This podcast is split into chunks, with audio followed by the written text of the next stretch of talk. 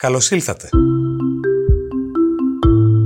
Είμαι ο Βασίλης Κωστούλας και είναι το Μάνιποντ. Σε αυτό το επεισόδιο θα ακούσετε τον χρησμό του ΟΟΣΑ για τους φόρους, τις τιμές και τους μισθούς στην Ελλάδα. Θα μάθετε επίσης ποιος ήταν ο Μίλτον Φρίντμαν, τι σημαίνει MVP στις επιχειρήσεις και πώς έχει η κούρσα στην αγορά του αγαπημένου σας αβοκάντο.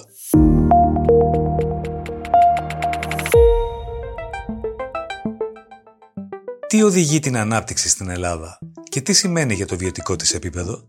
Το Moneypod φιλοξενεί τον lead economist του ΟΣΑ, Τιμ Μπούλμαν. Good day, Mr. Μπούλμαν. Hello. Καλημέρα. Το 2022 η Ελλάδα είχε τον δεύτερο υψηλότερο ρυθμό ανάπτυξης στην Ευρωζώνη. Το 2023... Η ανάπτυξη στην Ελλάδα το 2022 ήταν αξιοσημείωτη αν αναλογιστεί κανείς το διεθνές περιβάλλον και τη σύσφιξη της νομισματικής πολιτικής. Ιδιαίτερα αξιοσημείωτο είναι το γεγονός ότι όλη αυτή την περίοδο η αύξηση των τιμών στην Ελλάδα δεν σταμάτησε την αύξηση της κατανάλωσης. Στο τέταρτο τρίμηνο του 2022 η ιδιωτική κατανάλωση αυξήθηκε 1,9%. Το οποίο ήταν εντυπωσιακό αν αναλογιστεί κανείς τι συνέβη στις τιμές καταναλωτή. Μερικώς, αυτό οφείλεται στην ανάκαμψη της αγοράς εργασίας και στα μέτρα που έλαβε η κυβέρνηση για να στηρίξει τα εισοδήματα. Στο 2023, διαπιστώνουμε ότι η κατανάλωση είναι εύρωστη παρά το γεγονός ότι δεν έχουν αυξηθεί ιδιαίτερα οι μισθοί. Αυτό σημαίνει ότι οι καταναλωτές στην Ελλάδα χρησιμοποιούν πλέον τις καταθέσεις τους, οι οποίες ενισχύθηκαν κατά την περίοδο της COVID. Αναμένουμε ότι αυτό θα αλλάξει στην πορεία και θα δούμε κάποια μείωση της κατανάλωσης. Εδώ θα πρέπει να σημειώσουμε ότι μια πρόκληση που θα αντιμετωπίσουν όλες οι χώρες στο πλαίσιο του Ταμείου Ανάκαμψης είναι ότι το κόστος των επενδύσεων έχει αυξηθεί, διότι έχει αυξηθεί το κόστος των υλικών για τις κατασκευές. Τι οδηγεί την ανάπτυξη στην Ελλάδα, πώς θα χαρακτηρίζατε την ποιότητα των επενδύσεων που προσελκύει η χώρα και σε ποιο βαθμό θα λέγατε ότι έχει πραγματικά βελτιωθεί η ανταγωνιστικότητα? Μια ενδιαφέρουσα ιστορία για την Ελλάδα τα τελευταία χρόνια είναι ότι πέρα από τις εξαγωγές της από τομείς όπως ο τουρισμός και η ναυτιλία, βλέπουμε αύξηση των εξαγωγών και σε τομείς όπως οι μικρές βιομηχανίες, τα φαρμακευτικά, τα εξειδικευμένα μηχανήματα ή τα μεταλλικά προϊόντα που αρχίζουν να παράγουν τα εργοστάσια στην Ελλάδα. Και αυτό σηματοδοτεί τη βελτίωση της ανταγωνιστικότητας στη χώρα τα προηγούμενα χρόνια. Κατά ένα μέρος, αυτό οφείλεται και στο συγκρατημένο μισθολογικό κόστος που είδαμε την τελευταία δεκαετία, αλλά και στη βελτίωση του επιχειρηματικού περιβάλλοντος. Η Ελλάδα έγινε ένα πιο εύκολο μέρος για να επενδύσεις. Οι επικείμενες εκλογές δημιουργούν ρίσκο για την αναπτυξιακή επίδοση του 2023. Το ρωτώ υπό την έννοια ότι έχουμε μπροστά μας ένα πολιτικό σκηνικό που δεν καθιστά αυτονόητη εξέλιξη τον άμεσο σχηματισμό κυβέρνησης. Αν όποια και αν είναι η κυβέρνηση, η Ελλάδα τηρήσει τους υπάρχοντες σχεδιασμούς και επιστρέψει σε ήπια πρωτογενή πλεονάσματα και καταφέρει έτσι να ανακτήσει την επενδυτική βαθμίδα, αυτός θα είναι ένας από τους καλύτερους τρόπους για να δείξει ότι κινείται προς τη σωστή κατεύθυνση παρά τον εκλογικό κύκλο, να διατηρηθεί η συνένεση στη δημοσιονομική πολιτική και να ισχυροποιηθεί η συνένεση στη μεταρρυθμιστική ατζέντα, η οποία εκτείνεται μέχρι και το 2026. Είναι σημαντικό για την Ελλάδα να δουν οι επενδυτές ότι ακόμη και στη φάση του εκλογικού κύκλου τα πράγματα κινούνται προς τη σωστή κατεύθυνση. Σας ανησυχούν τα δημόσια οικονομικά της Ελλάδας? Πότε η χώρα θα βρει το πρόβλημα του δημόσιου χρέους ξανά μπροστά της? Το δημόσιο χρέος ως ποσοστό του ΑΕΠ έχει μειωθεί στην Ελλάδα κατά το μεγαλύτερο ποσό που έχουμε δει σε οποιαδήποτε άλλη χώρα του ΟΟΣΑ. Είναι όμως ακόμη το δεύτερο υψηλότερο μετά της Ιαπωνίας. Χρειάζεται προσοχή στη δημοσιονομική πολιτική. Η Ελλάδα έχει τώρα ένα παράθυρο ευκαιρίας για να μειώσει δραστικά το χρέος της, καθώς τα επιτόκια έχουν αυξηθεί παγκοσμίως, όμως το ελληνικό χρέος είναι κλειδωμένο σε σταθερά επιτόκια για τα επόμενα 10 έως και 20 χρόνια. Δεν είναι άμεση απειλή, αλλά θα πρέπει να αντιμετωπιστεί τώρα. Και όταν κοιτάζουμε το θέμα σε όρους δημοσιονομικού στόχου, καταλήγουμε σίγουρα σε ένα πρωτογενές πλεόνασμα 1,5% του ΑΕΠ κατά μέσο όρο τα επόμενα χρόνια. Η Ελλάδα δείχνει να ανακάμπτει πια από την πολιτική κρίση. Ωστόσο, το βιωτικό της επίπεδο παραμένει ιδιαίτερα χαμηλό στις ευρωπαϊκές κατατάξεις. Είναι το πρόβλημα της Ελλάδας σήμερα οι υψηλές τιμές ή οι χαμηλοί μισθοί? Το επίπεδο των τιμών στην Ελλάδα στην πραγματικότητα συγκλίνει με το μέσο όρο της Ευρωζώνης. Η άλλη πλευρά στην πραγματική αγοραστική δύναμη των καταναλωτών είναι, όπως είπατε, η μισθή. Ο κατώτατος μισθός έχει αυξηθεί. Ο μέσος μισθός δεν έχει αυξηθεί ιδιαίτερα και βρίσκεται προς τις τελευταίες θέσεις των χωρών του ΟΟΣΑ. Ο καλύτερος τρόπος για να αυξήσεις τους μισθούς είναι η παραγωγικότητα μέσω των επενδύσεων και του επιχειρηματικού περιβάλλοντος.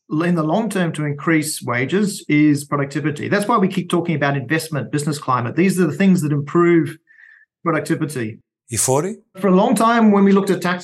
Για πολύ καιρό λέγαμε ότι ο φόρος της εργασίας στην Ελλάδα είναι πολύ υψηλός. Σήμερα έχει βελτιωθεί και αυτό είναι καλοδεχούμενο, διότι ενθαρρύνει την απασχόληση.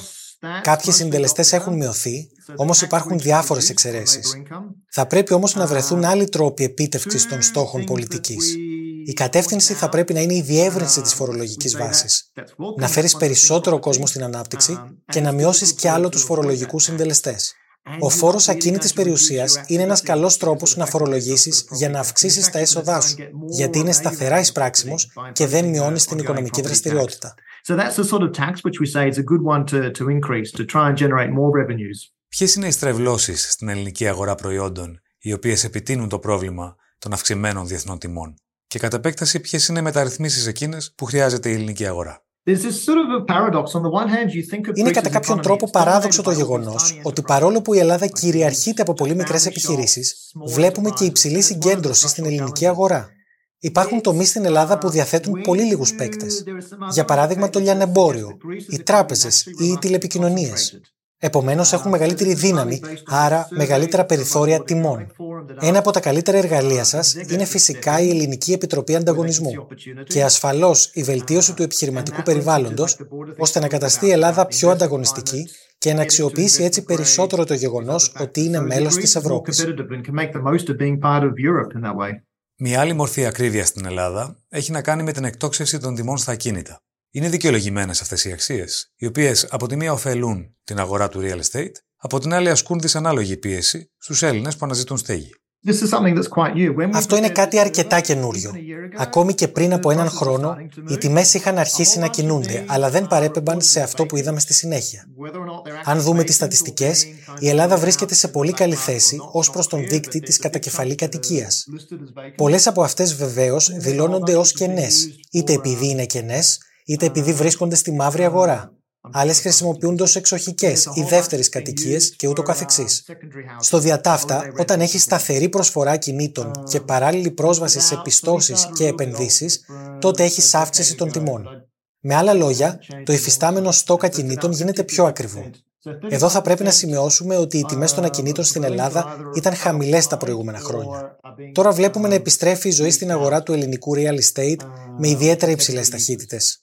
Ο καλύτερος τρόπος για να το αντιμετωπίσεις αυτό είναι να ενισχύσεις την προσφορά στην αγορά, αξιοποιώντας άδεια ακίνητα ή ακίνητα που υποχρησιμοποιούνται. Επίσης, να κάνεις πιο εύκολη την ανακαίνιση και την κατασκευή των κατοικιών. Thank you for speaking with us. Ιστορία. Ο Μίλτον Φρίντμαν γεννήθηκε το 1912. Ήταν το τελευταίο από τα 4 παιδιά που γέννησε ένα ζευγάρι Αυστροούγγρων μεταναστών. Μετά το μεταπτυχιακό του στο Πανεπιστήμιο του Σικάγο, εργάστηκε για το New Deal, πρόγραμμα που σχεδίασε ο πρόεδρος Ρούσβελτ με στόχο να προσφέρει ανακούφιση από τις επιπτώσεις της μεγάλης ύφεσης. Ο Φρίντμαν αναγνώριζε την ανάγκη για το New Deal. Συνολικά όμως, ήταν αντίθετος με τη λογική των κυβερνητικών προγραμμάτων, καθώς και με τον έλεγχο των τιμών. Τασσόταν υπέρ της ελαχιστοποίησης του ρόλου της κυβέρνησης σε μια ελεύθερη αγορά. Με αυτές τις ιδέες έγραψε το βιβλίο «Καπιταλισμός και ελευθερία» το 1962. Πίστευε ότι η εισαγωγή του καπιταλισμού στις ολοκληρωτικές χώρες θα οδηγούσε στη βελτίωση της κοινωνίας και στην αύξηση της πολιτικής ελευθερίας. Το 1976 του απονεμήθηκε το βραβείο Νόμπελ στις οικονομικές επιστήμες. Ο ίδιος πιστώθηκε την έννοια των σύγχρονων αγορών συναλλάγματος, μη ρυθμιζόμενων και μη συνδεδεμένων με τα πρότυπα των πολύτιμων μετάλλων. Για τον Φρίντμαν, τα λεφτά αξίζουν όσο οι άνθρωποι πιστεύουν ότι αξίζουν. Πρόκειται για έναν από τους βασικούς διανοούμενους της περιβόητης σχολής του Σικάγο, η οποία απέρριπτε τη θεωρία του Κέινς. ήταν ανένδοτος μπροστά στην απειλή του πληθωρισμού, τον οποίο θεωρούσε ό,τι χειρότερο. Εξού και ταυτίστηκε με την έννοια του μονεταρισμού, δηλαδή της συγκρατημένης προσφοράς του χρήματος και της σταθεροποίηση της οικονομίας. Ο Φρίντμαν επηρέασε μια σειρά από οικονομικές πολιτικές στο δυτικό ημισφαίριο. Ήταν σύμβουλος του Ρόναλντ Ρίγκαν αλλά και της Μάργαρετ Θάτσερ. Πίστευε συνολικά στην έννοια της ελευθερίας, εξού και προώθησε πολιτικές όπως η εθελοντική στράτευση, η απελευθέρωση των ναρκωτικών και το δικαίωμα στην επιλογή σχολείου. Είναι άλλωστε γνωστός ως πολέμιος της υψηλής φορολόγησης. I am in favor of reducing taxes under any circumstances for any excuse with any reason whatsoever because είμαι υπέρ της μείωσης φόρων κάτω από οποιασδήποτε συνθήκες, με οποιαδήποτε δικαιολογία και για οποιονδήποτε λόγο. Διότι αυτός είναι ο μόνος τρόπος να ασκήσεις ουσιαστικό έλεγχος στις δαπάνες της κυβέρνησης. Ο κανόνας εδώ και εκατοντάδες χρόνια είναι ότι οι κυβερνήσεις θα ξοδέψουν ό,τι θα συλλέξει το φορολογικό σύστημα, συν όσα περισσότερα ακόμα μπορέσουν να ξοδέψουν και να ξεφύγουν.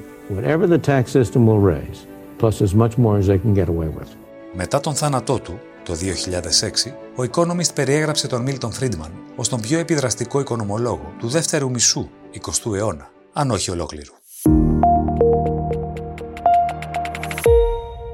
Τι είναι το MVP? Minimum Viable Product, δηλαδή ελάχιστο βιώσιμο προϊόν.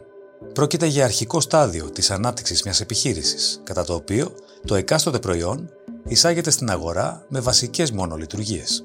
Στόχος είναι κάποιοι πρώτοι πελάτες να γνωρίσουν τα βασικά χαρακτηριστικά του και στη συνέχεια να παράσουν σχόλια και παρατηρήσεις για τη μελλοντική ανάπτυξη του προϊόντος. Με αυτόν τον τρόπο, μιλώντας για το χώρο της τεχνολογικής επιχειρηματικότητας, οι προγραμματιστές γλιτώνουν χρόνους που θα είχαν αφιερώσει για μια πιο εκτεταμένη, πλήρη έκδοση του προϊόντος και οι οποίοι πιθανώς θα αποδεικνύονταν χαμένοι. Συγχρόνως, τα μέλη της ομάδας που επεξεργάζονται μια νέα επιχειρηματική δραστηριότητα έχουν τη δυνατότητα να συλλέξουν πρώτα πληροφορίες και συμπεράσματα μέσα από μια πρώτη εμπειρία του χρήστη, προτού καταλήξουν στην τελική μορφή του προϊόντος. Στην πραγματικότητα, το MVP προσφέρει τη δυνατότητα στους δυνητικούς επιχειρηματίες να διαπιστώσουν πόσο βιώσιμη και επικερδής μπορεί να είναι μια ιδέα τους, δοκιμάζοντας την πράξη τις υποθέσεις τους. Διερευνούν έτσι κατά πόσο υπάρχει ανάγκη στην αγορά για την ιδέα τους.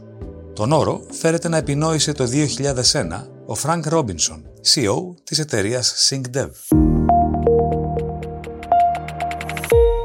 Το ήξερες?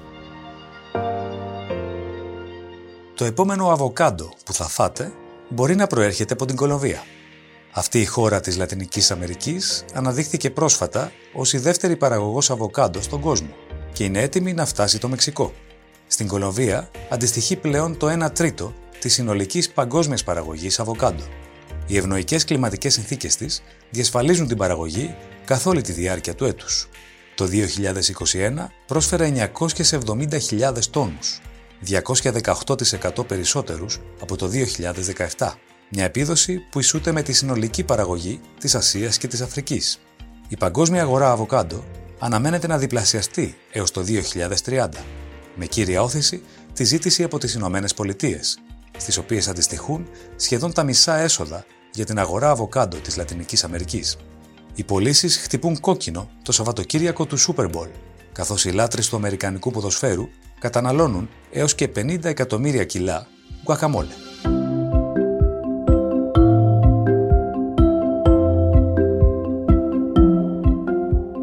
Αυτό ήταν το Moneypod. Ακολουθήστε μας στο Spotify, τα Apple ή τα Google Podcasts. Ραντεβού ξανά την επόμενη Τετάρτη. Γεια και χαρά!